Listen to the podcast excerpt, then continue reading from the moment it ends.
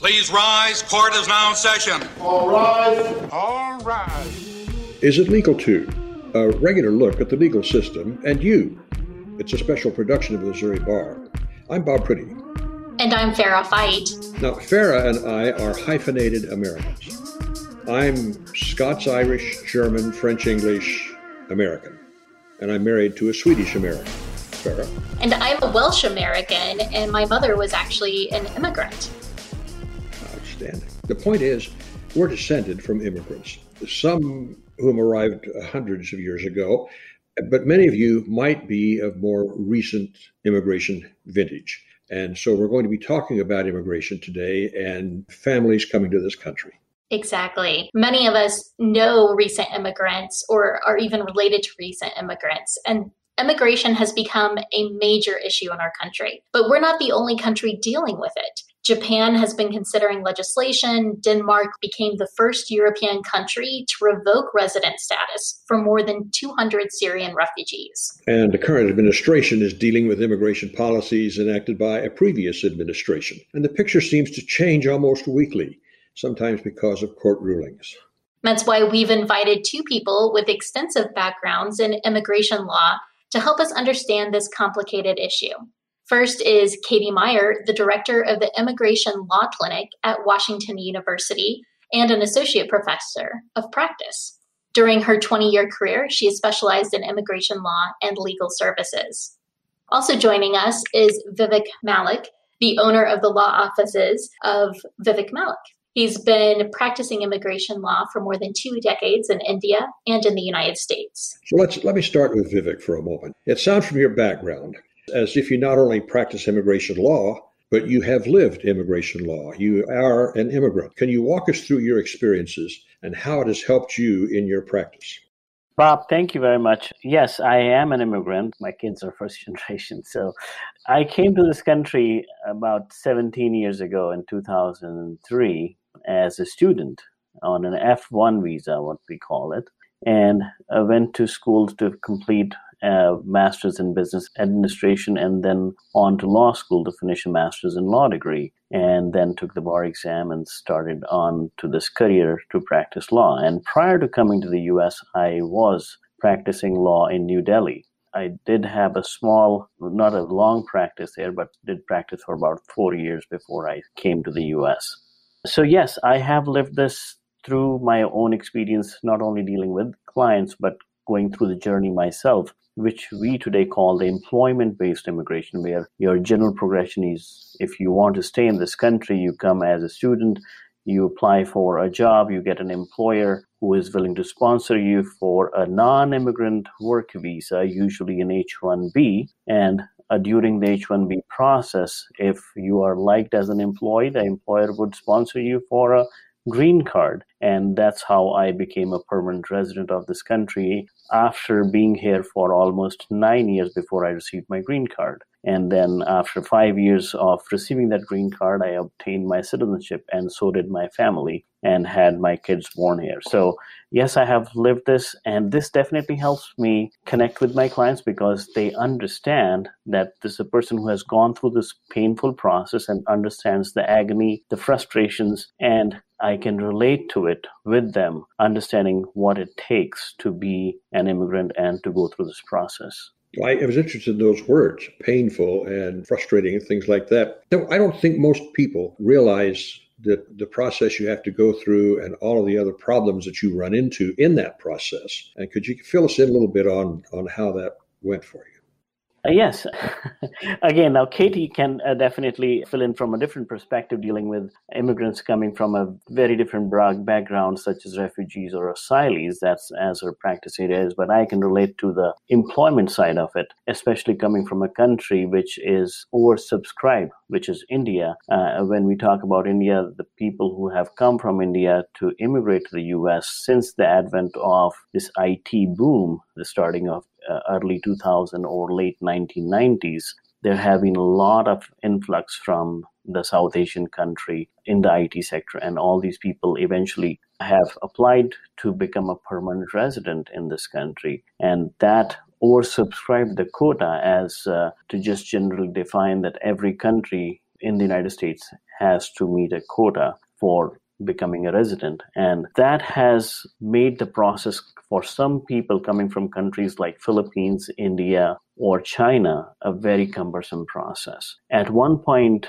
about three years ago, the wait to become a permanent resident, that means to have a green card, if you are a citizen of India, it would take you about 150 years it has still gone down to something what we call still manageable, which I say about 35 to 40 years. But if somebody applies for a green card based on employment today, he may still have to wait 40 years before he gets his green card. And there has been constant effort in the legislation to improve that system, but due to all the partisan politics and things, we haven't been able to achieve that. And so when I say yes, it's a painful process, not only for people from India, but for everybody, because the hoops that you have to cross through, the departments, different departments that you have to deal with, whether we initially to deal with Department of Labor, State Department of Labor, then the Federal Department of Labor, then to deal with the USCIS, which is Department of Homeland Security. After that, you have to deal with Department of State. And to deal with all these different departments and all those very very meticulous and procedural hurdles that you have to cross it definitely makes it very very cumbersome and painful. You really have to want to come here then. I guess so vivek you're just describing the wait for a work visa is that correct yes and so I know that there is more than one type of visa. Could you describe some of the various types of visas that are available? A visa is basically just a document that would give you access to entry into any foreign country. So when you talk about a US visa, we would in general distinguish it in two uh, different categories immigrant and non immigrant. So, immigrant visa is a visa where you want to immigrate permanently to that country and become a resident of that country. And eventually, if you decide to opt for a citizenship, you can become a naturalized citizen. Non immigrant visa, on the other hand, can also be distinguished, partitioned into two, which is a single intent non immigrant visa or a dual intent non immigrant visa. A single intent, I would say, people who are intending to come to the United States just for a visit as a tourist or as a student or an exchange visitor who would come here, finish their studies, and then return back to their home country, or a dual intent visa holders who would come to this country for work, for example, on H 1B or an L 1A or an L visa, and then decide whether they want to live in this country and opt for an immigrant visa or return to their home country. So, when we talk about visas, you will have basically two broad categories immigrant and non immigrant visas. And I'll add to that, in addition to the two broad types, immigrant and non immigrant, non immigrant we often call a temporary visa because you do not have an intent to remain permanently in the US and you cannot, or at least have not yet shown you would qualify for those limited permanent visas that we call immigrant visas. And then under the non immigrant category, there are currently 22 different non immigrant or temporary visa categories. Each of those categories has its own requirements and rules. And some of those categories are further subdivided into subcategories of that visa. And each of those have different rules and different requirements. And so, yes, the, the word visa is a very, very broad term. And typically, if a client were to contact one of our offices and say, I want to apply for a visa, we wouldn't need to have a pretty lengthy consultation with that individual and even their family to determine what, if any, visa that may actually be available to them.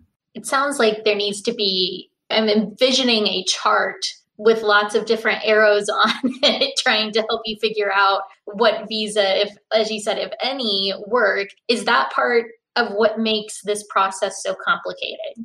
Yes definitely. And in fact you say a chart. There actually is a really meant to be tongue-in-cheek comical kind of cartoon drawing with arrows of and it's titled like why is it so hard to just get in line for immigration, right? And it shows you all the paths and how many years it might take. And it's meant to be comical, but it's actually quite accurate. I'd be happy to share that if, if that's something you'd be interested in linking. But yes, it's immigration law is absolutely rightly referred to as the second most complicated area of law in all of US law, and that's after tax law. The immigration statute called the Immigration and Nationality Act is, I mean, it's a book you could use as a pillow, right? I mean, it's a very thick book, hundreds and hundreds of pages long, that goes through what the statute says. That's what Congress wrote into law.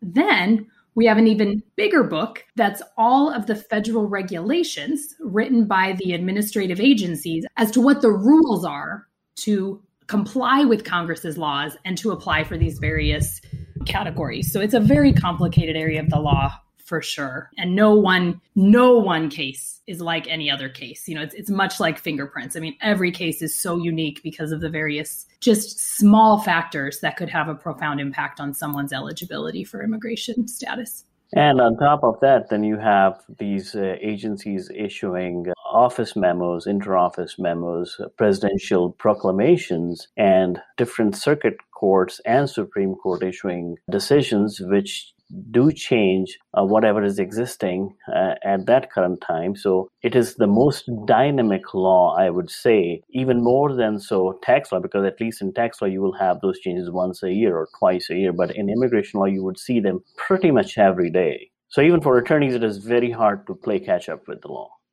It sounds to me as if this process could be pretty expensive for somebody who wants to come to this country. Absolutely. Right? Yes and no. If you are in a particular category trying to come here under humanitarian law, that could not be an expensive fare. But if you're coming here for work related purposes or any business related purposes, yes, it could be very expensive. Humanitarian issues. Can you fill us in a little bit on what that is and what falls under? Sure. Humanitarian immigration is just a really broad term. You aren't going to find that in the statute or in the regulations, but it's just a broad term for a category of immigration statuses or even just temporary immigration protections that are afforded to someone because of a unique humanitarian circumstance. We have some of our broader and well known programs, such as our Overseas Refugee Program, where people who are determined by the United Nations to be refugees and then get referred by the United Nations or an international refugee organization to be screened to come to the US, come to the US as a refugee. That's our refugee program. Then we have our asylum system. And an asylum is a process by which anyone who is on US soil, regardless of the manner or place of entry, so it doesn't matter how they got here, whether they entered lawfully, the law says they are allowed to apply for asylum if they are unable and unwilling to return to their home country because of persecution they experienced in the past or persecution they fear in the future. Persecution is a very specific type of harm and on top of it, the persecution, the applicant must prove that the persecution is on account of only one of five specific grounds on account of their race, on account of their religion, their nationality, their membership in a particular social group, or their political opinion. That is its own extremely complicated area of the law. And despite the fact it was designed as a humanitarian program where someone who was fleeing serious harm might get protection in the US, currently our system is struggling to function as it was designed to and most applicants are waiting anywhere from 3 to 5 years to even get the first answer on an asylum application. In my opinion unnecessarily long process which leaves people in a legal limbo really many of those applicants are legally not allowed to apply for permission to work while their asylum application is pending so while you know as vivek said it was perhaps designed to be a, a not expensive process. In reality, if you think about paying a lawyer over three to five years to keep having to work on your case and the law keeps changing, it actually can be quite a costly process, both in terms of paying a lawyer if you cannot find a free attorney, but also in terms of not being able to lawfully work during much or most of that process. So that's asylum. There are then some other categories that fall under humanitarian immigration that would include temporary protected status for individuals who are already in the US on a certain date. And the US, the Office of the President, so the executive branch, decides that we could not basically in good consciousness, right? We couldn't, for humanitarian reasons, send people back to a country that is currently undergoing or recovering from, for example, a natural disaster, a major hurricane, an earthquake, and the infrastructures are not there, or if there's ongoing civil war. And so the US will periodically grant temporary protected status to individuals who, you know, meet certain requirements. Other humanitarian protections include special non immigrant, so temporary visas for immigrant victims of crimes in the US. including domestic violence crimes, including really serious crimes. It even includes uh, family members of, of uh, murder victims. We also have special protections for immigrants who were trafficked. So we have a special visa called a T visa for victims of human trafficking. And we have a, another broad category of humanitarian protection for spouses, only lawful spouses of US citizens or permanent residents when that non citizen spouse was abused by the US citizen or, or permanent resident spouse. I'm sure there are some more, there's some other just kind of temporary options to try to say get someone into the US very temporarily for urgent medical care that's not available in their country. We call that humanitarian parole. But broadly, that's what we're talking about when we talk about humanitarian immigration. Yeah, and I, you may or may not agree, but I would also put DACA under that humanitarian provisions as well. Sure, sure. Yeah, I yeah, DACA is really unique. I mean, I agree. I think it could go at this point. That's probably the only logical place to put it because it's it's really just a, a standalone program. As listeners might know, DACA is Deferred Action for Childhood Arrivals, and so DACA was a special program created under the Obama administration intended to give temporary relief to those young persons who would have benefited under the DREAM Act. The DREAM Act has been debated in Congress for over 20 years, has had bipartisan support over the years, but has never passed. And at the time the Obama administration created DACA, there had been ongoing discussion in Congress about the DREAM Act, which would give a path, not immediately, but give a path for so called dreamers, those young people who were brought to the US as children without any status, but had no choice really in, or no, no say in the matter, to give them a path to eventual permanent residency, what everyone calls a green card, and then from there, a path to citizenship. And so deferred action is not a new was not a new program under the Obama administration. Deferred action has existed for decades in our immigration system. It's referred to in the regulations. That definitely falls under our humanitarian system. Deferred action is was just an option given to the Immigration Enforcement Agency, originally INS, now ICE, Immigration and Customs Enforcement, or US Citizenship and Immigration Services, giving them an option to decide in their discretion as as enforcers of the law that a certain individual really for humanitarian reasons even though they were legally deported should not be deported. Oftentimes it had to do with need for health care in the US or a very sick family member. And so they would on a case by case basis review the information and decide to grant someone deferred action. And deferred action just means a grant to defer or put off to a later date taking any enforcement action against a person. So deferred action. Typically, it would be granted for a set period of time one year, two years, and the person would be eligible to apply for permission to work during that time. And so deferred action for childhood arrivals, DACA, um, is an extension of that, where instead of the president saying to the enforcement officers, you need to consider each one of these applications each time brand new decide as, as an agency whether to grant deferred action we're going to give you some criteria. And we're going to say if they meet these requirements they're generally going to qualify, although you should review each case very closely and make a case by case determination. And so it was just a more guided and specific use of deferred action, but it, it was not a new creation. It has long been part of our humanitarian system. And that was admittedly a long answer, but I think hopefully it gives some context. Indeed. You were talking about the enforcement officers taking action. Is it regulators, administrative staff, these enforcement officers who are making the decision on visas? So it depends. As Vivek was mentioning earlier, there are multiple US agencies involved in the immigration system. And so it depends at which step a case is at, which administrative agency and which type of officer will be making a decision. But ultimately, every decision in an immigration case is made by an individual officer Perhaps it's gone up for supervisory review before that decision was issued, but ultimately these are subjective decisions made by human beings in case by case matters. And the officers have varying levels of expertise and educational background depending on the agency and the position that they're in. And if I have to kind of walk you through the process, let's say if I'm a foreigner applying to come to the US. So I would apply for a visa at the US consulate where official from the Department of State would make a decision on my application whether to approve or deny me that visa. That's where the administrative person comes in to make a decision first at the first level.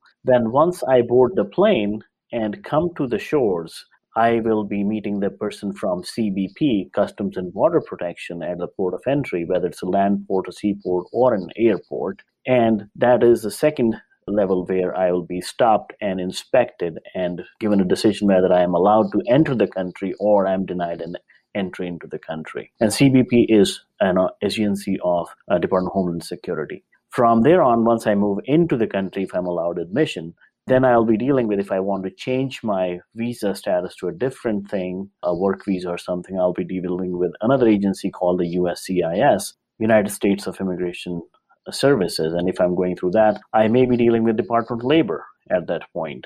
Or to get some sort of waiver, I may be referring back to Department of State to get a waiver. So from then, if I commit something wrong, if I did something illegal, I am I committed a crime, then I would be dealing with the local state enforcement agencies and the local state laws or the federal law. And if convicted, then we'll uh, go through that conviction through the sentence of that state or federal law.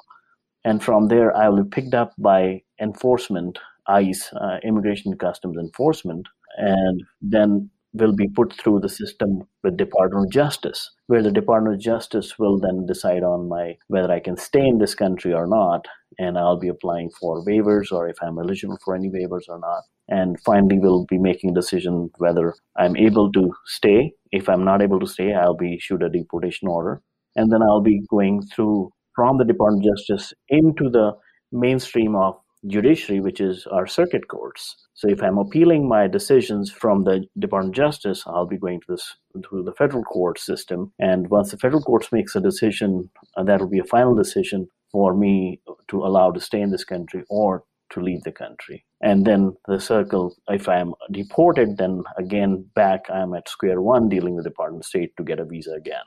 so that's kind of a run through the system that how many agencies I have to deal with while I'm going through this process. Well, then you raised an interesting point when you talk about circuit courts and so on. What, what access to the United States court system do immigrants have, no matter whether what card they're operating on or what their status is? Do they have the same kind of access to the courts that citizens have?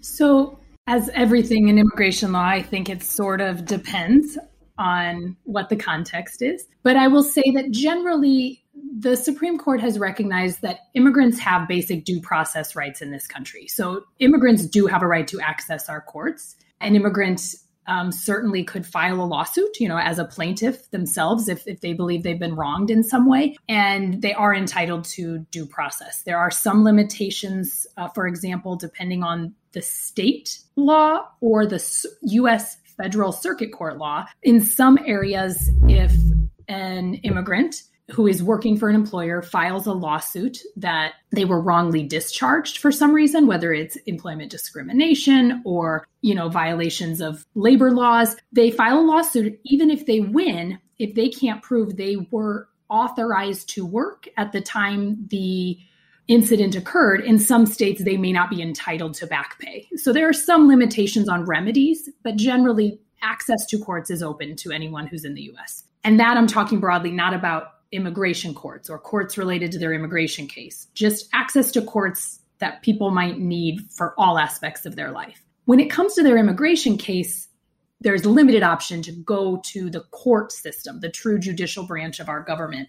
Typically, you at least first have to go through many agencies and go through all the agencies' requirements before you might become able to bring an immigration case into the US judicial branch. All of the immigration agencies are part of our executive branch, the president's branch of the government. And so even immigration court, when we talk about that, is not part of the judicial branch. That's part of the executive branch. And so again, it, it really depends on the situation, but oftentimes you at least have to have started and sometimes even kind of completed the process at the agency before you can get the US courts involved, although there are some limited exceptions If you want to just basically claim the agency is just doing nothing, it's sitting there not making a decision either way, then in some cases you can basically sue them in court. And uh, as rightly said by Katie, anybody who's in the US may have access to the US court system. But let's say if you are a foreign national and you applied for a visa, a work visa, and you feel that your visa was unjustly denied and you were not given a fair hearing, there is no appeal process. That decision of the consular officer is an absolute decision, and there is no appeal process from that decision.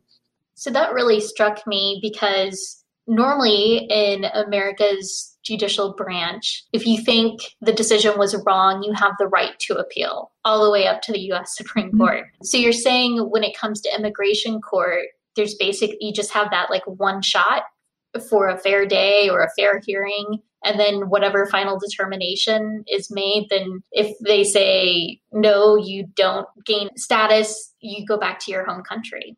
So those are two different processes that we were speaking of. So okay. Vivek, Vivek was talking about a specific decision related to a visa. Remember, a visa is that entry document that starts someone's journey to even be allowed to board, uh, you know, an aircraft or a or a boat to come to the U.S. Right? If a visa is denied, there is no appeal process. It's it's actually referred to in the law as consular absolutism. They have absolute power. There is absolute discretion in deciding these visa applications, and so there that is a very just clear line. There is no appeal there when you talk about someone in immigration court, you only end up in immigration court if you have if you're physically in the United States, right? And so you may have come already lawfully entered on a visa or you may be here after having entered without having any contact with it with the immigration authorities, but you're already in the US.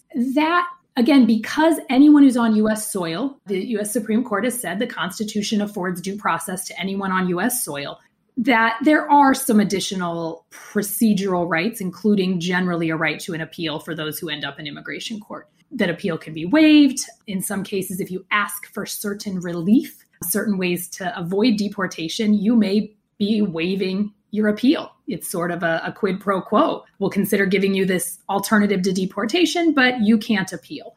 But the general rule is that there is a right to appeal an immigration decision. However, that right to appeal is not into our US court system, it's into a higher body within the executive branch. So it's called the Board of Immigration Appeals or BIA. It's a board of agency appellate judges who review decisions made by the lower immigration judges that sit in the courts. And so everyone's entitled to an appeal to the Board of Immigration Appeals if they do, you know, they file it on time.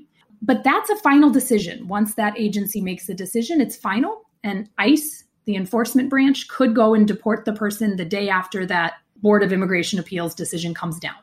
A person has a right on their own to file basically a lawsuit against the US government to challenge that agency final decision. It's called a petition for review in the US circuit courts. But that does not stop their deportation there that doesn't make their decision unfinal. I don't know if that's the right word. Uh, their decision remains a final immigration decision, and the U.S. government could deport them while that appeal is going on in federal court, unless the federal court grants a stay, a, a request to stay or stop the deportation pending that trial. Yeah. So um, again, as with everything with immigration, it's a complicated answer. How serious a violation of law does there have to be to trigger a deportation mm-hmm. action for someone?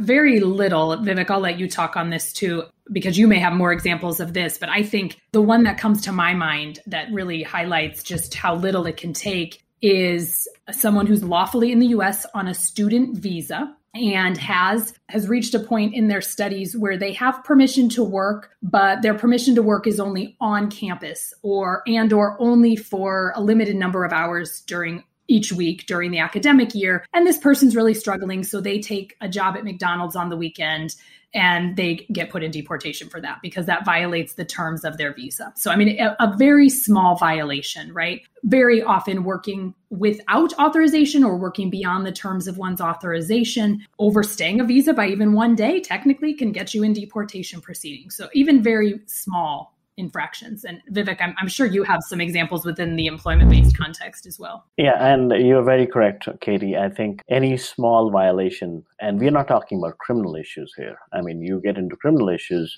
uh, small things that we see every day, a small theft, DUIs, possession, for which in general, the county prosecutor would give you a plea deal, but that's not a case with immigration law. So the consequences are very severe.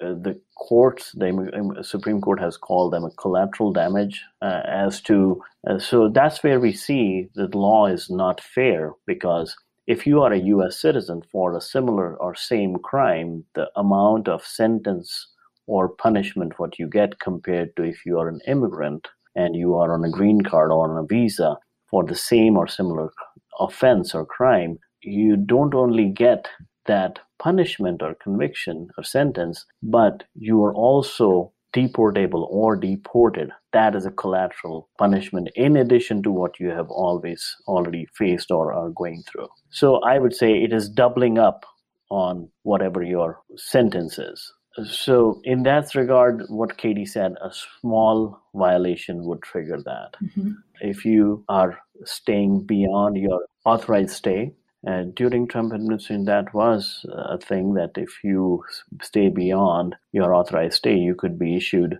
NTA. If you violated your student status, uh, initially you were categorized as somebody who is out of status that if you fell out of your status you're not taking your full credit hours that you're supposed to take as a student. You would just be labeled as uh, out of status. But now it became a norm that as soon as you fell out of status your SEVIS which is the document that the department of state keeps as a record of you as a student they would trigger it to take you out of status, and also the USCIS would issue you an NTA, which is notice to appear in an immigration court to face deportation proceedings.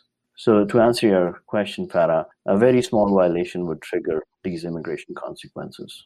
I think the other thing really important to note is that there is no guarantee of counsel, of right to counsel in immigration court. We, there is no mm-hmm. public defender system for deportation court, despite the fact that there's a growing consensus among the federal courts that the consequences can be quite extreme, including life or death in some cases. And so immigrants either face this very complex immigration court system on their own, or they have to pay thousands of dollars in legal representation fees because of the complex nature of these cases. These aren't like traffic cases that can be handled in one hearing. These hearings typically drag on for years.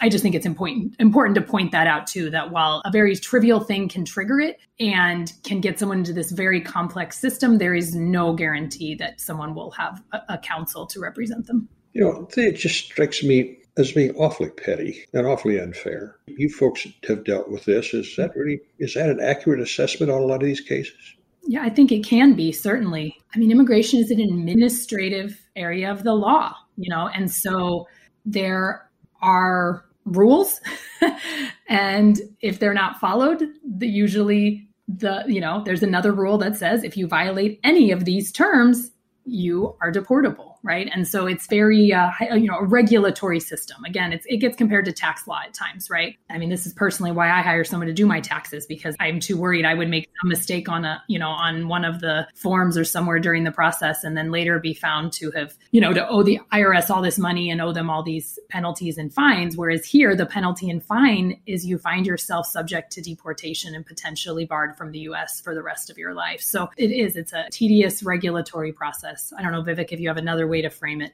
No, I, I guess you, you, you hit it on the nail, uh, Katie. Because yes, if you miss your taxes, the the worst you can face is some penalties and some interest, and you can refile your tax, so you can amend your taxes. Not in the immigration law. Once you're out of status, there is a limited time you can get back into status, or even not that. And once you're out of status, you're out of luck. Yeah, and that that's also why it's so important. I, am sure every area of law lawyers say it's so important to have a lawyer in this area of the law, but it really is crucial to not only have a lawyer walk clients through these complex application processes, but to have a lawyer who specializes in immigration. It's such a complex area. And as Vivek said, it changes weekly, if not daily, that it's not just a matter of knowing which form to file, right? Oh, well, this sounds like this is my situation. I'm going to file this form. Even filing the wrong form could get someone put into deportation proceedings or end up with a decision that says they're barred from entry to the US for life. How to answer questions on the form can be very fact specific. So it, it is, it's just much more complicated than many people think. We often hear, you know, it's it's file some forms and pay some fees. And in some cases, it can be that simple. But I would say in most cases, even where people have followed the law to a T, it's just not that simple. I mean, just the way our laws are written is very complicated. This lifetime ban seems to be pretty draconian to me for somebody mm-hmm. who makes a simple mistake like you've been talking about, though.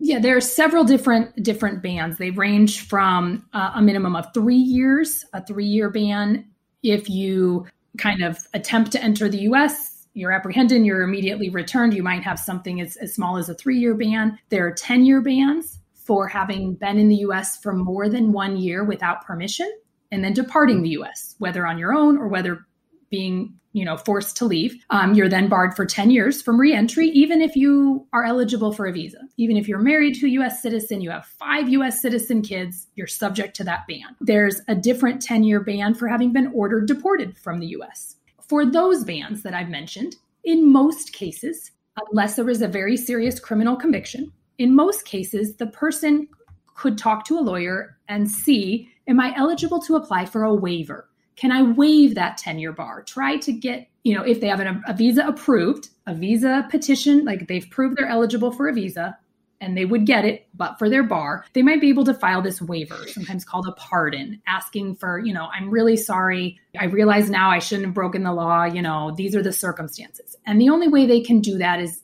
if they can meet the standard for the waiver. It varies, but the most common one is proving that it would cause exceptional an exceptional level of hardship to their US citizen or permanent resident family member that counts for that application.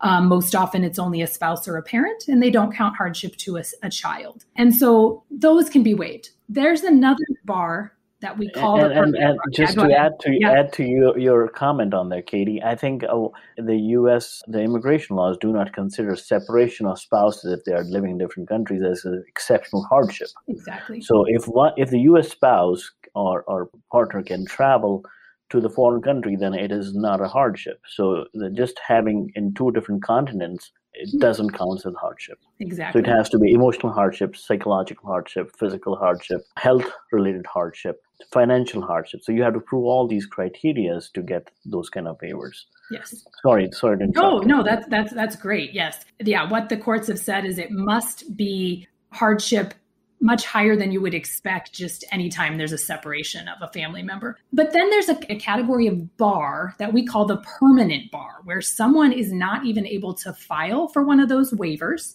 unless they first stay out of the United States for a minimum of 10 years. Only then can they even file the waiver, and there's no guarantee that they'll be granted it at the end of that 10 year period. That waiver gets triggered by someone if they were unlawfully present in the US for one year or more, or were deported from the US, left the US, and came back. So, someone, say, had come, you know, in the 90s and very early 2000s, it was much more common for someone to come and do, say, seasonal farm work for a period of time and then return to their family and do that every few years. And so, if someone had accumulated in the aggregate one year of unlawful presence in the US and left the US and then came back again, they're subject to this permanent bar. Or if they had been in the US, even lawfully, say they entered on a visitor visa that allowed them to stay six months, but they stayed two years.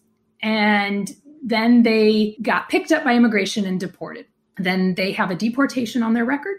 They leave. They again try to come back in. They're going to be barred for life. And so that's sort of like a two strike rule, right? Immigration law, they say, we don't give you three strikes, two strikes, and you're out. You know, you had two violations. That's the most strict one.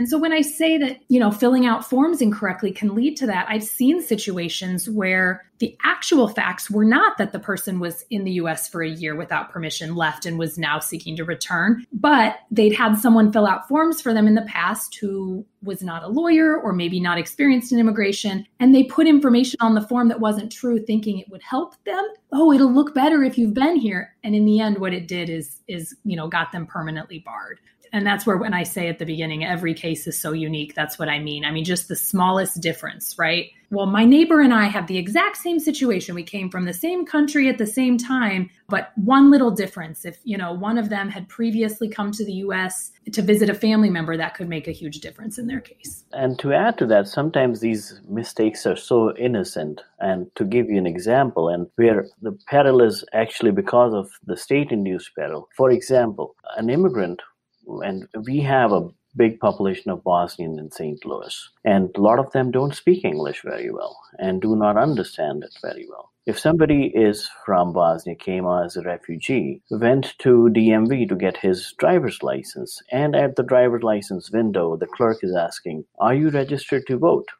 And they said, No, would you like to register to vote? Or sometimes they don't even ask that question, presume that the person who is applying for driver's licenses probably should register to vote and say, Do you want me to register you to, for vote? And they don't know whether to say yes or no. And they say, if they say no, they won't get a driver's license. And they say, uh, Yes. And they register whether while they are permanent resident. And you cannot register to vote if you're a permanent resident. You have to be a US citizen. But mistakenly, you check the box without realizing that this can get you into trouble. It can initiate your deportation proceedings when you go in to file your naturalization application. Some people mistakenly believe that if they are registered to vote, they can vote because there has been radio ads from some of the secretaries of state from our state or different states that if you are registered to vote, you can vote, but not true in every case. Sometimes there is a random draw of people from the database of DOR, DMV, where people are pulled out to serve on jury duties. Mm-hmm you cannot serve on a jury duty unless you are a US citizen. But the database that the court system uses is your driver license database. Well, not every driver license holder in the state is a citizen, but you would mistakenly get, uh, and now seeing a notice from the court that you are obligated to show up, they sometimes show up, and sometimes there's a mistake by a clerk. They do not go through the complete checklist whether the person is a citizen or not, and they do not know better whether they should serve on jury or not. And they serve on the jury by mistake, and now it's a deportation proceeding they are facing because of the mistake that was not induced by them. I would say not because of sometimes their own mistakes, but the mistakes committed because of somebody else, and especially some state actors face these perils. This sounds like a good time for a segment we call Legalese with retired Supreme Court Judge Mike Wolff. Legalese, that means we ask Judge Wolff to translate the lawyer's language into English. Judge? Legalese. As I listen to this splendid discussion of immigration, I think, wow, that is complicated. So I feel moved to say something simple, and I will. When I hear people arguing about the immigration problem in the United States today, I'm reminded of what an American Indian client told me when I worked as a legal services lawyer in South Dakota some decades ago. The client said, quote, all the problems we face in the United States today can be traced to an unenlightened immigration policy on the part of the American Indian. And I close that quote. My client was repeating a joke that originated with a popular comedian of a generation or two ago. It reminds us that except for American Indians, also known appropriately as Native Americans, we all are immigrants. I took a test a few years ago. It was a civics practice test, which I found on the website of the United States Citizenship and Immigration Services. I took the test because a friend who once served our state as governor, called and asked me to sign on to a proposal that every high school student in Missouri before graduating be required to pass the same test that immigrants must pass in order to become citizens. My friend's point was a serious one because our democracy is entirely dependent on our citizenry having a basic knowledge of civics. What do we longtime Americans know? A poll several years ago by a reputable polling firm found that more Americans could name the original Three Stooges than could name the three branches of government. By the way, the three branches are executive, legislative, and the judicial. But you knew that. And the original Three Stooges, for those of you in the audience who had culturally deprived childhoods, were Larry, Curly, and Moe. The same survey found that 87% of Americans knew the names of at least one of the seven dwarfs in Snow White and the Seven Dwarfs. I remembered three Sneezy, Grumpy, and Doc. Only 39% of those who polled could name one justice of the United States Supreme Court. And by the way, Judge Judy and those other judges who are on TV, not a correct answer. Why is this important? Let me turn uncomfortably to the political rhetoric that surrounds us today. When a presidential candidate promises free college tuition, or another candidate promises to build a wall to keep immigrants from crossing our southern border, a knowledgeable voter might ask, can the president really do that all by himself? I hope not. What an individual official can do in our society, even at the highest level, is tempered by our system of checks and balances. Most of what presidential candidates specifically promise in order to bring hope and change or to make us great again or whatever depends on Congress passing laws. And when those laws are challenged, there is a court system that will measure those enactments against the rigors of our Constitution. Our system brings order out of chaos. We live in a country that is big and, quite frankly, messy. Except for Native Americans, we come from many parts of the world, rather recently, in fact, and we bring with us our individual ethnic, religious, and genetic identities. So I might ask, why am I here? I am here because a man named Andrew Wolff left Dresden, Germany in 1795 and settled near Germantown, Pennsylvania, farmed and married a neighbor woman who also was Pennsylvania Dutch. I am here because Mike Gainey and his bride of County Cork left impoverished Ireland in the 19th century and settled near St. Charles, Minnesota. He was a tenant farmer. I do not know much else about these and other forebears who are part of my gene pool. What I like to think about these women and men who came to this country and built lives from which I descended is that they were resourceful and that they were brave. They uprooted themselves and moved half a world away. At the end of the 19th century, my Wolff great grandfather, a minister, preached against Catholics. Ouch!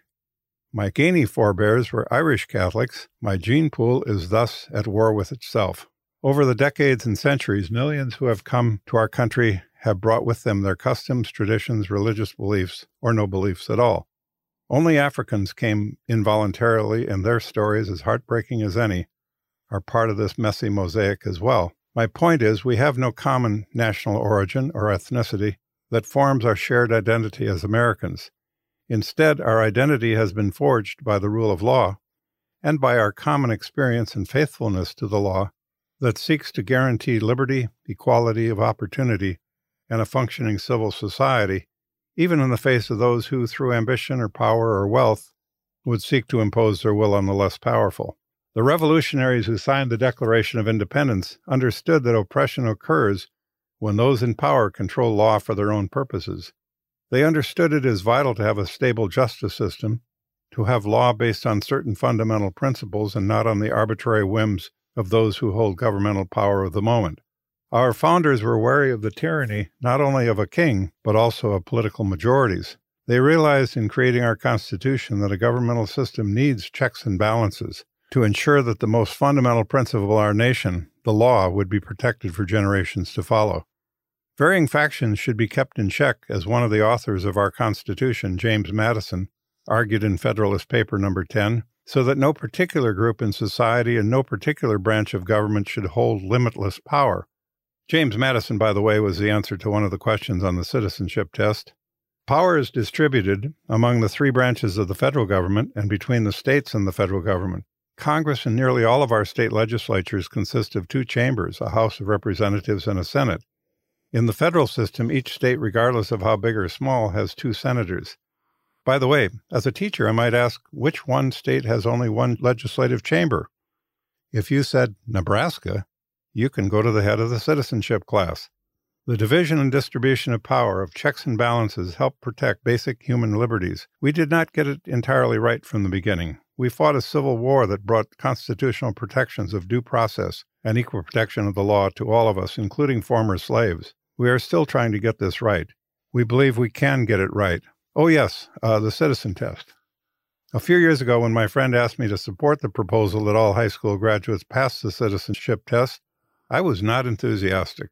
We keep asking our teachers to do more and more with less and less, I said. After a long season of listening to what passes as political argument in this country, I have changed my mind. The questions on the test are pretty simple. For example, Name one branch of the government. What is one right or freedom in the First Amendment? What are two rights that are referred to in the Declaration of Independence? We elect a United States Senator for how many years? When I was taking the citizenship test, I thought about how we, who were born here, are in fact so free that our government does not require us to know anything. Our country does not require as citizens to vote or otherwise to participate in its civic life. We do require service on juries, however, and I've found this to be an important lesson for all of us involved in the legal system, and I hope you all will have that very democratic experience. Perhaps I could close with an assignment for those of you who have lived in America your whole lives. Please go online and take the citizenship practice test, and then make sure you are registered to vote. Please vote.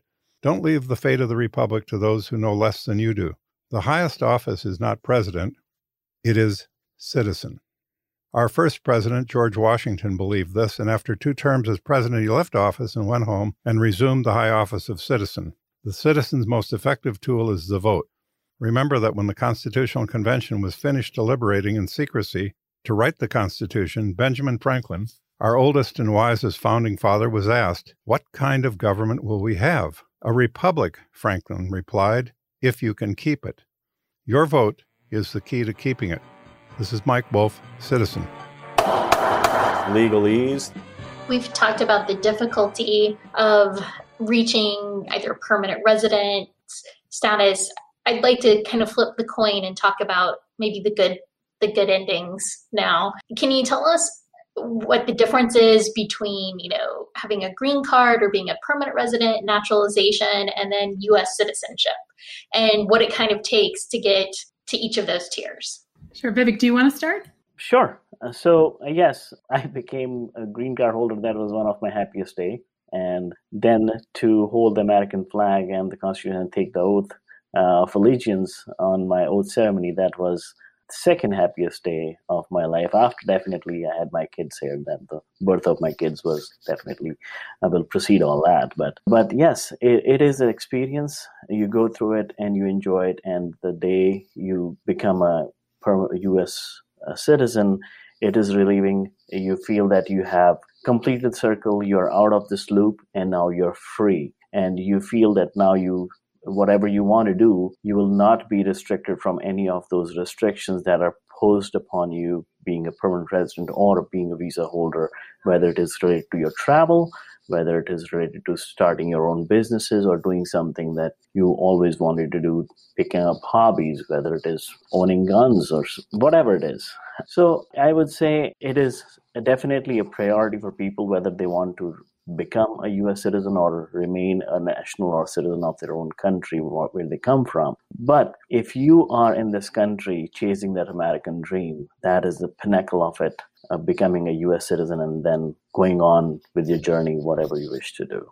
Yeah, it's wonderful to hear that firsthand perspective. I, I also feel, as someone who has just walked with immigrants through the journey, I mean, going to a naturalization ceremony, which is the ceremony whereby someone becomes a US citizen through the process of naturalization, is just one of the happiest parts. I mean, it probably is the happiest part of my job um, and is just so wonderful to see. Backing up a little bit, Farrah, you asked kind of what's the difference between a green card, naturalization, and citizenship. So, a green card is not a legal term. I mean, we all use it, it's fine to use it, but a green card is a colloquial term that developed for a status known as lawful permanent resident status or lawful permanent residency. And that is someone who has been granted immigrant status in the US someone who has lawful permanent residence, LPR, or a green card, or is an immigrant, those are all the same thing. They all mean the same thing. So, the kind of basic foundational way of doing that is someone applies for an immigrant visa out of the United States under one of three categories that we have family based, based on having one of very specific close family relationships employment base that Vivek has talked about and can talk more about.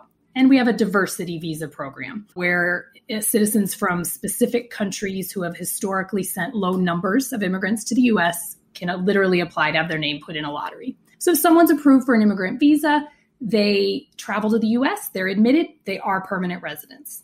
There's a second process for someone who's already in the US. So, like in Vivek's case, he was already in the US. He entered as a non immigrant and went through, you know, several different processes and eventually his immigrant visa was approved when he was here, not overseas. So he went through a process called adjustment of status where he mm-hmm. applied for his lawful permanent resident status while living in the United States.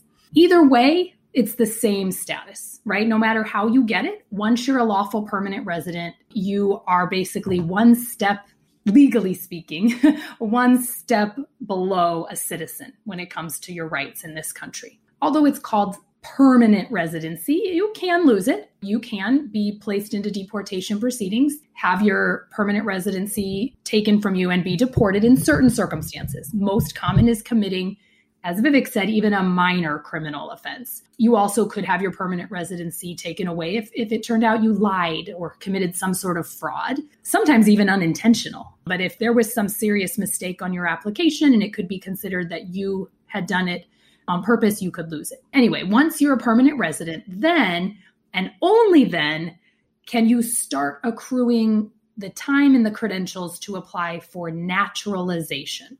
Naturalization is the process of becoming a US citizen for someone who was not afforded citizenship at birth. So, someone could be afforded citizenship at birth by being born in the US or by being born to parents of US citizens under specific circumstances. Naturalization and US citizenship, I mean, they go hand in hand, right? Naturalization is the process of becoming a citizen. But if you make it through the naturalization process and you are naturalized, you are a US citizen and you have all the same rights as a US citizen by birth. You get the right to vote, as Vivek was saying, the right to serve on a jury. You can now apply for and work in certain government, US government positions that are restricted to citizens. You will have absolutely no travel restrictions. Even permanent residents have to pay attention to specific travel restrictions. So really, I mean, you you have all the rights of what we call a natural born US citizen. And except for one. Anything else? Well, except for one. Uh, and that is to run for run for the office of the president. Very good. Yes. That's a very good point.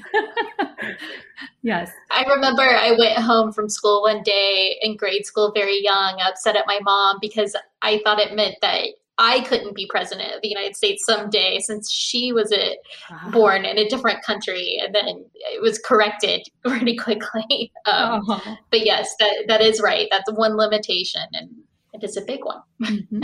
And just to add to Katie's comments about permanent residency, uh, yes, you can lose it and you can also abandon it. There are some conditions that you have to maintain while on your permanent residency status. That means you have to maintain your residency in this country for more than half of the year, which is more than 180 days out of the whole 365 days remaining in this country, if not in totality, but in the total number should be there. So you, if you are not maintaining that, you could also lose it by abandoning it. So next time, if you are not careful, you you left the country for more than a year, you're coming at the port of entry, the CBP officer can deny you entry and say, sorry, you abandoned your green card.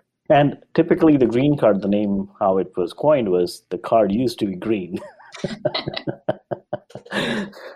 and since then, it has changed several colors. It has gotten some pink, some blue, some golden, and now I think they have turned it back into some greenish shade again.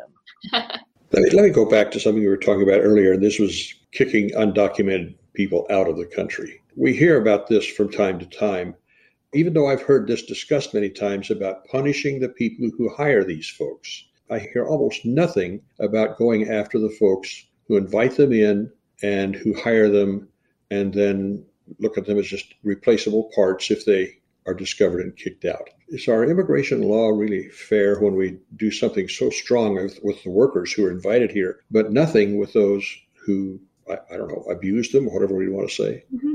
No, I, I don't know, Katie. You may have a different understanding on this, but at least I have represented employers who have faced serious consequences for employing illegal workers or unauthorized workers, so as to say. And those the, the consequences are severe, not only in terms of monetary consequences or penalties. They could pay up to ten thousand dollars per illegal worker they had, and even up to some jail sentence Uh, so I do not know why the media coverage has not been that much as it has been because maybe the numbers are always more on the sides of these immigrants. So if a factory ha- is employing 200 illegal workers, the number 200 sounds really big compared to one employer. And that could be the reason, but we have represented employers where we have done audits to make sure that all their employees are legal to work in the country. We have done what we call the worksite enforcement compliances to make sure that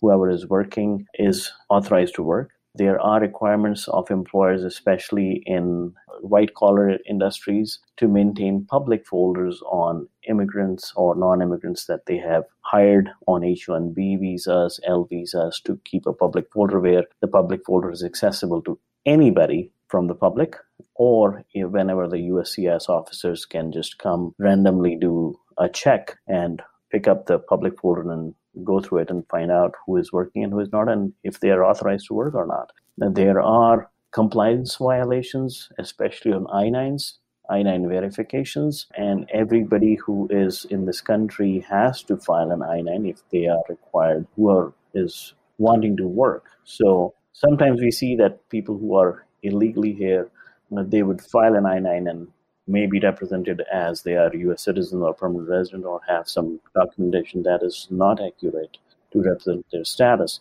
But to be an employee, you will have to file an I 9. So there are checks and balances in place. Considering the enforcement force we have, we can only focus on so many things. So sometimes our effort is or focus is from the enforcement part is more on people who have entered the country legally and to get them back into their country uh, rather than on the people who are employing them.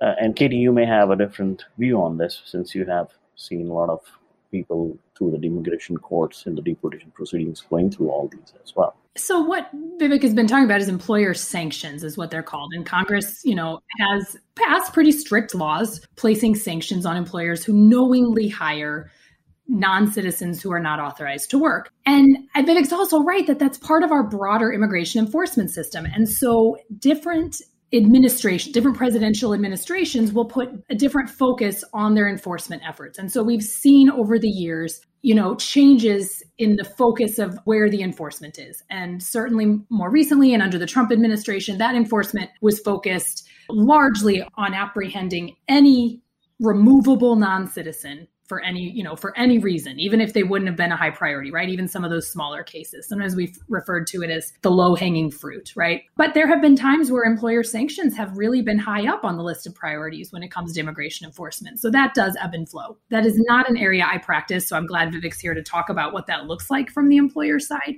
I think the real problem, right? Again, I, I can't talk necessarily to the nitty gritty of employer sanctions and, and whether employers are knowingly doing it or not, but I think the real problem is our system as it's set up is just not designed for employers to be able to get in to interview, hire, and get visas and have people to work in their jobs as quickly as they need and in the numbers they need, right? Our system is just not set up for that. We have some really arbitrary caps that have been placed on most.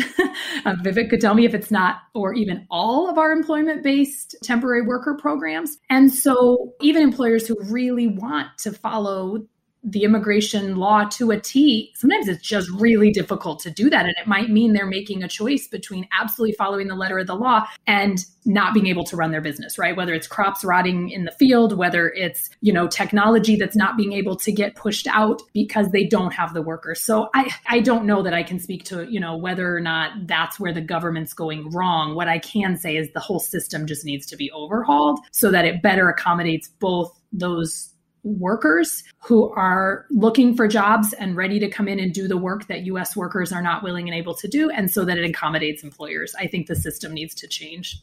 I, I completely agree. And I just to add a comment to uh, what Katie said and to concurring with her, two areas of employment law, immigration law where one is white collar, one is blue collar, which is the white collar is the H 1B system, where the total number of visas that the US government allows is 65,000 plus 20,000 for US graduated master's students. So, total of 85,000 uh, visas every year. Against that 85,000 visas, consistently for last eight years, the application numbers that we have received has been over 250,000 So they have instituted a lottery system in that also. That means the need is that big in the IT sector that they need more than 300,000 people every year, but they are only getting 85,000 people. And so if you are an employer who is requiring 10 people to work at your place, but you may only get three, and that shows that we are not producing enough either engineers or IT workers at our universities. Now, if we move on to the H2B visas or H2A visas, which are the agricultural or temporary employment visas, where they are needed for uh, temporary jobs such as roofing, construction industry, landscaping, because, because these are not year round jobs, these are only done during a season. And those numbers are capped at 60 6,000 again, 632 and 32, yes. So 64,000. And just recently they added about 22,000 visas more to that, but that doesn't even cut close to what the need is. Those 64,000 visas are divided in two parts, one for the summer, one for the winter, starting in April and October. So basically you only get 32,000 visas. Now imagine the span of United States and you are getting only 32,000 visas to fill in the jobs for roofing, for construction, for landscaping, for agriculture. You just cannot. What is the alternative? These people who are coming across the borders, they will be picking your fruits. And there is no other option because we don't have enough workers. So, yes, who to blame? I don't know. But I think there needs to be an overhaul of the system. I completely agree with Katie on that. So, right now, if I'm a foreign national and I'm willing and ready to work and I have the right skill set, and I complete my visa form and I qualify, it still all depends on the luck of if my number comes up among those who have applied against me. That is correct. And before that, the employer has to prove through a market test through the Department of Labor that he could not find an able, eligible, and willing U.S. worker for that position. So once he proves that, the Department of Labor then will certify, okay, fine. Since you have done all your efforts by marketing your positions, you have to do six or 10 efforts by publishing in a newspaper, on a radio station, uh, in a different job board sites with the state workforce agency, with TV. You have to do all those things. And after that, you prove that, that against those, I did not receive the resumes of qualified people I need, and then please allow me to hire those foreign workers. Now, the Department of Labor will certify you, okay, now you can do that, but now you are restricted with the visa numbers. So you want 10, but you may get one or two workers out of that. And if you're the worker and win the lottery one year, do you get to keep your visa or do you have to go through the lottery all over again for your next year? So for temporary workers in H1 category, you would you will not have to go again. What is called your cap subject. So that means you will be eligible to work for up to six years. Three years initially, and then again you can ex- apply for an extension for three more years. So you can remain in the country and work for up to six years. On the H2B side, you can come and go up to three years. Well, We've covered a lot of ground here on this program today. And one of the things we haven't really gotten into, but we've touched on it, and it's a good place to leave it, is immigration reform. Because obviously, from what we've been discussing in the last few minutes, that's one of the things that people need to be talking about and have been talking about for some time without much resolution. We want to thank you for being with us on this edition of Is It Legal Too, a special production of the Missouri Bar. Our thanks to Katie Meyer and Vivek Malik for helping us understand this important but very complicated issue. And we hope that it's a little bit more clear to you just how complicated things really are in this entire field.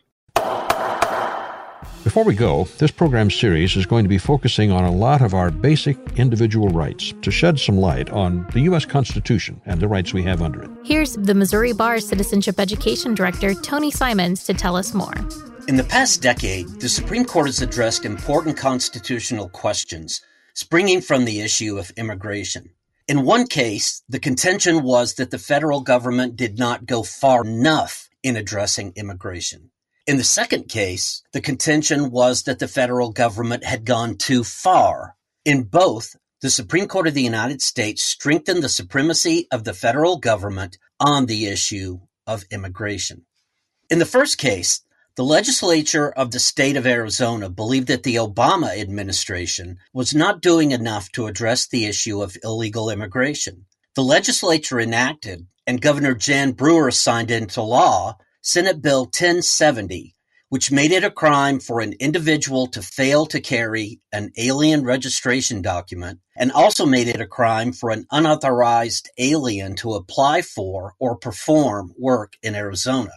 The law also gave Arizona law enforcement the power to make a warrantless arrest where there was probable cause to believe that a person was undocumented. The law was challenged as an unconstitutional infringement by the state upon an area controlled by the federal government.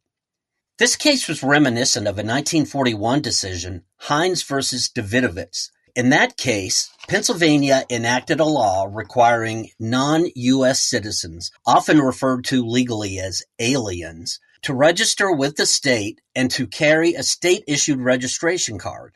In declaring the Pennsylvania law unconstitutional, the Supreme Court emphasized that the registration and regulation of non-citizens or aliens, quote, is in a field which affects international relations, the one aspect of our government that from the first has been most generally considered imperatively to demand broad national authority.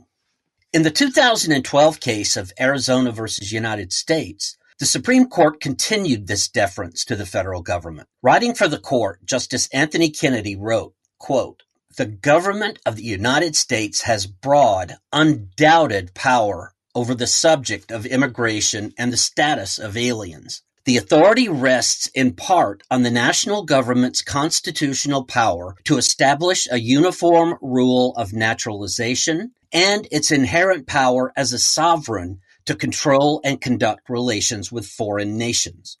With this language offering a prelude, it can hardly be seen as surprising that the court would strike down so much of Arizona's law. The court ruled that Arizona's requirement that aliens carry documentation adds a state law penalty for conduct prescribed by federal law. Kennedy explained that, quote, where Congress occupies an entire field, as it has in the field of alien registration, even complementary state regulation is impermissible. Field preemption reflects a congressional decision to foreclose any state regulation in the area, even if it is parallel to federal standards. The court also rejected the part of the Arizona law that conflicted with the approach adopted by Congress, making it a crime for illegal aliens to seek work.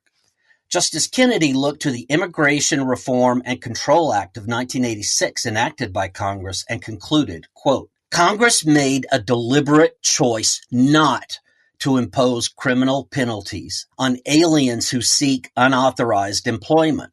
In the end, the law's framework reflects a considered judgment that making criminals out of aliens engaged in unauthorized work would be inconsistent with federal policy and objectives. Kennedy concluded, The ordinary principles of preemption include the well-settled proposition that a state law is preempted where it stands as an obstacle to the accomplishment and execution of the full purposes and objectives of Congress. The Arizona law would interfere with the careful balance struck by Congress with respect to the unauthorized employment of aliens. Finally, the court rejected the portion of the Arizona law that empowered state officials to make warrantless arrests of those believed to be in the country illegally. As Kennedy noted, the Arizona law, quote, attempts to provide state officers even greater authority than Congress has given to trained federal immigration officers. Kennedy went on to write, quote, by authorizing state officers to decide whether an alien should be detained for being removable, the law violates the principle that the removal process is entrusted to the discretion of the federal government. A decision on removability requires a determination whether it is appropriate to allow a foreign national to continue living in the United States. Decisions of this nature touch on foreign relations and must be made with one voice. Kennedy concluded with the observation that constitutional principles are not to be reshaped by the intensity of the day, writing, Arizona may have understandable frustrations with the problems caused by illegal immigration, but the state may not pursue policies that undermine federal law. Justice Antonin Scalia disagreed with the court and wrote in dissent, asking, Are the sovereign states at the mercy of the federal executive's refusal to enforce the nation's immigration laws? Scalia went on to note that Arizona bears the brunt of the country's illegal immigration problems. Its citizens feel themselves under siege by large numbers of illegal immigrants who invade their property, strain their social services, and even place their lives in jeopardy.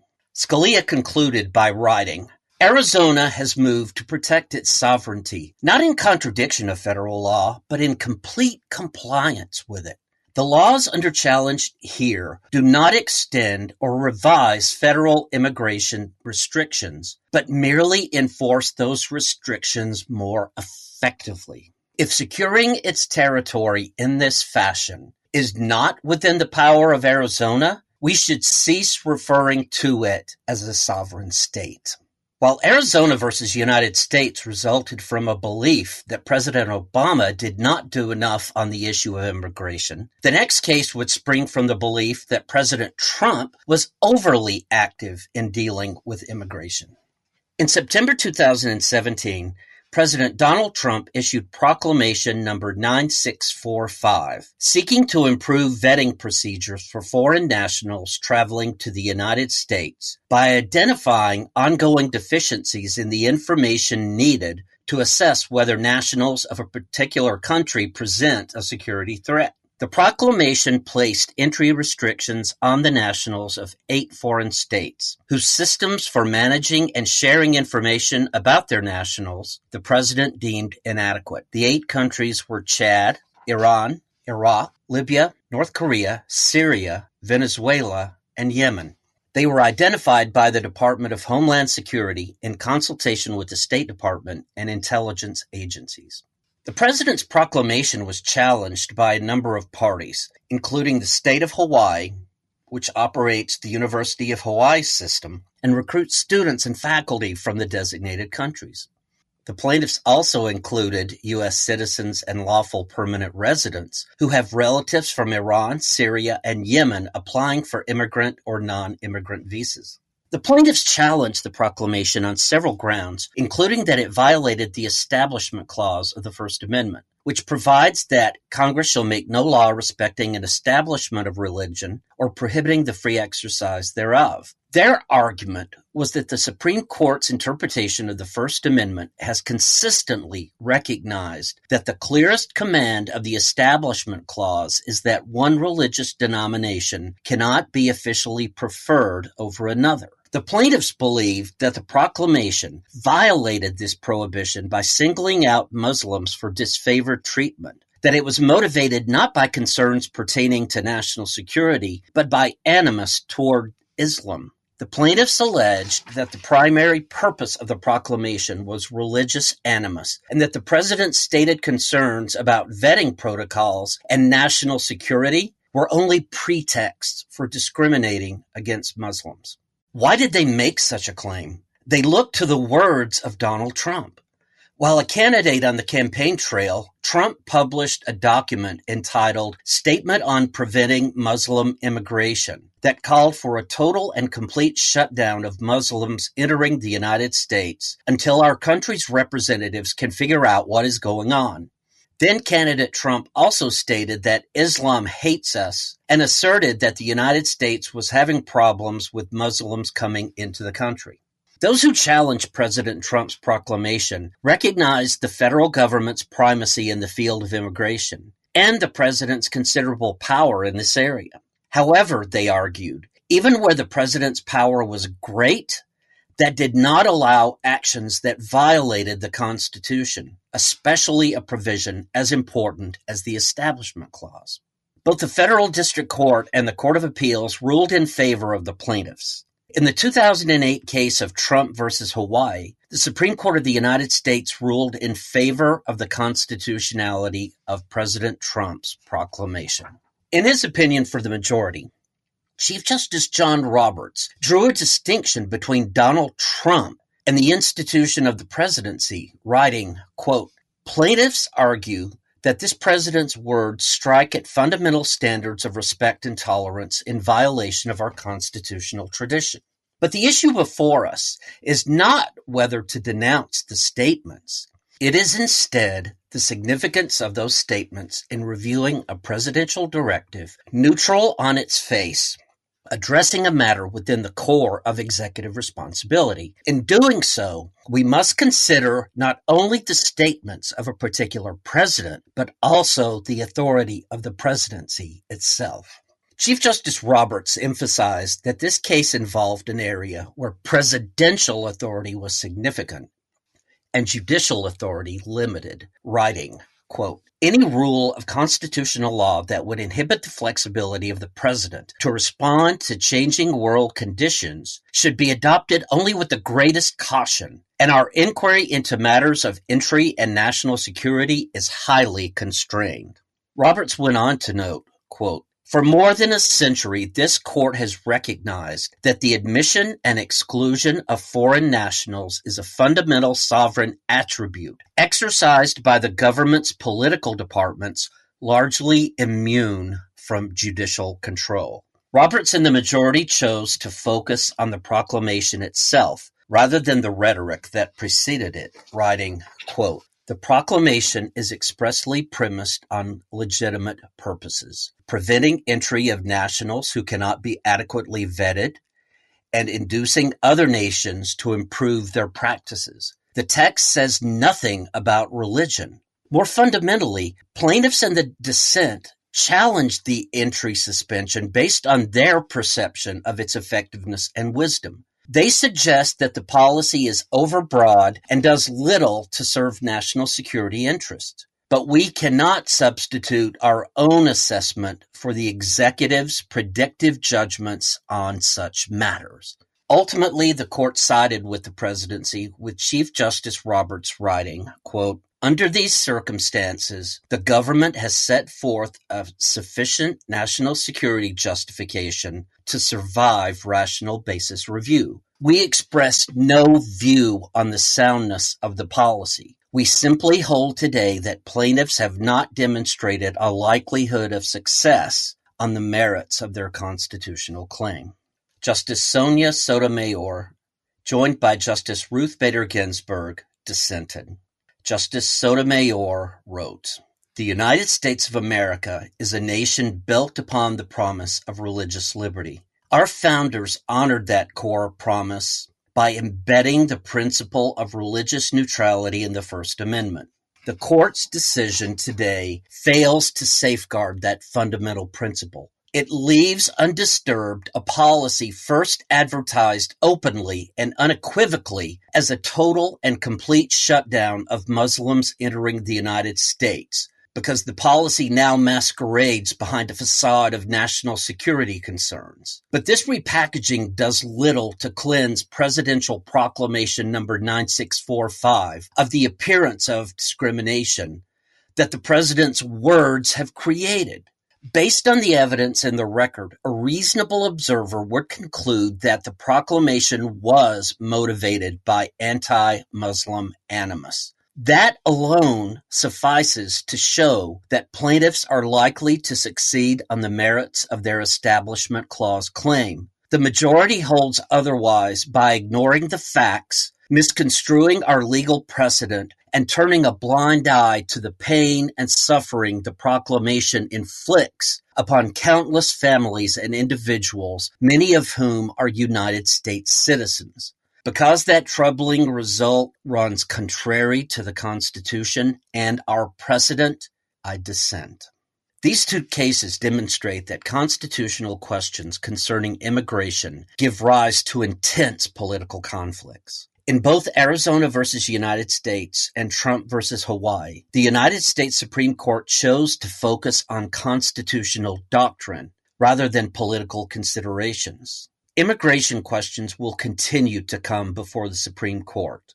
Will the court continue to follow the path it has developed on these issues?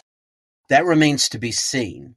Even though these were recent cases, a number of the justices who were involved in their resolution are no longer on the court.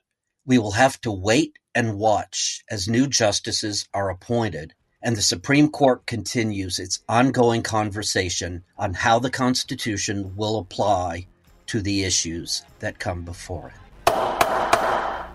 There are some resources you might want to check, whether you're involved in criminal proceedings or whether you have other legal questions, especially about the laws in Missouri or at the federal level. You can find those at MissouriLawyersHelp.org. That's MissouriLawyersHelp.org. You can find an array of information to help you better understand the law. That's because the more you know about the law, the better decisions you can make for your life, your family, and your finances. Nothing further, Your Honor. You've been listening to Is It Legal Too, a regular look at our legal system and you. It's a special production of the Missouri Bar. I'm Bob Priddy. And I'm Farrah Fite. Thanks for being with us. Opinions and positions stated by guests and presenters in the Is It Legal Too podcast are those of the guests and presenters and not necessarily those of the Missouri Bar. This program is intended as information for lawyers and citizens of Missouri in conjunction with other research they deem necessary in the exercise of their independent judgment.